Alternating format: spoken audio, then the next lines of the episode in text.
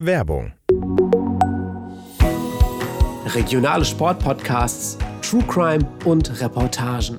Tauch ein in unsere Audiowelt. Schau einfach vorbei unter noz.de/slash audiothek.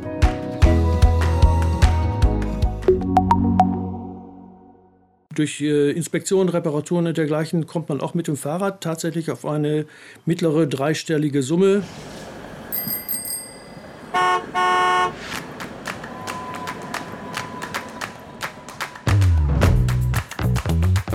Das Pendler-Dilemma. Alltagsrealität versus Klimaziele im Selbstversuch. Eine Audioserie der neuen Osnabrücker Zeitung. Moin Moin, liebe Hörerinnen und Hörer. Mein Name ist Bastian Rabeneck vom Audioteam der neuen Osnabrücker Zeitung.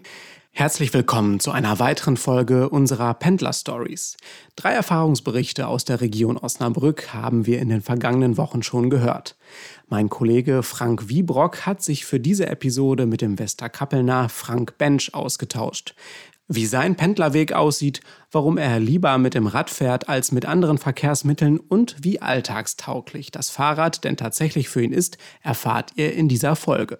Und das ist er. Ich bin Frank Bench, ich wohne in Westerkappeln und ich fahre jeden Tag mit meinem Fahrrad von Westerkappeln zu meiner Arbeit nach Osnabrück. Bench war einer der ersten, die sich auf unsere ursprüngliche Pendlerserie Das Pendlerdilemma gemeldet haben.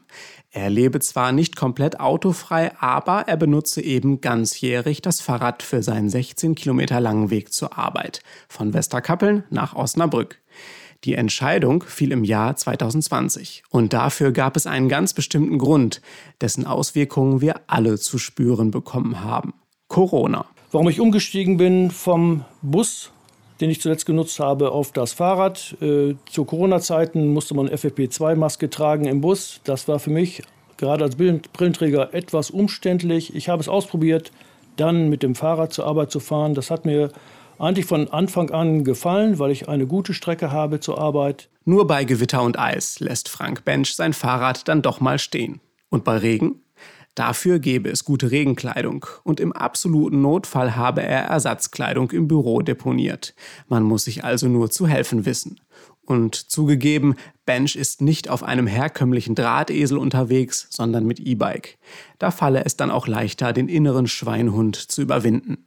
28.000 Kilometer habe er inzwischen auf dem Tacho und damit ist er offenbar rundum zufrieden. Für mich ist es mit dem Fahrrad zur Arbeit zu fahren ideal. Ich habe keine körperlich anstrengende Arbeit, ich habe keine Schichtarbeit, ähm, ich habe einen guten Arbeitsweg, den ich gut und sicher fahren kann. Bis zur Rente möchte der 63-Jährige mindestens weiter in die Pedale treten. Bleibt die Frage, wie viel Geld spart Bench am Ende durch seinen Umstieg vom Bus auf das Rad eigentlich?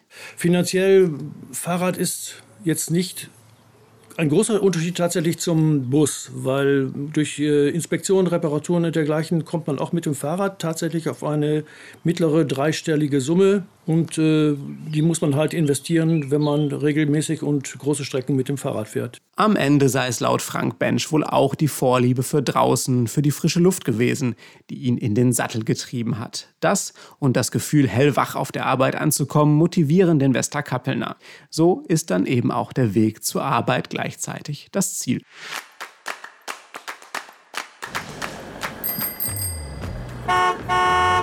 Ausführliche Leserberichte und die Selbsttests unserer Redakteure und Redakteurinnen mit vielen hilfreichen Infos findest du natürlich auf noz.de, in der gedruckten Zeitung oder auf unseren Social-Media-Kanälen.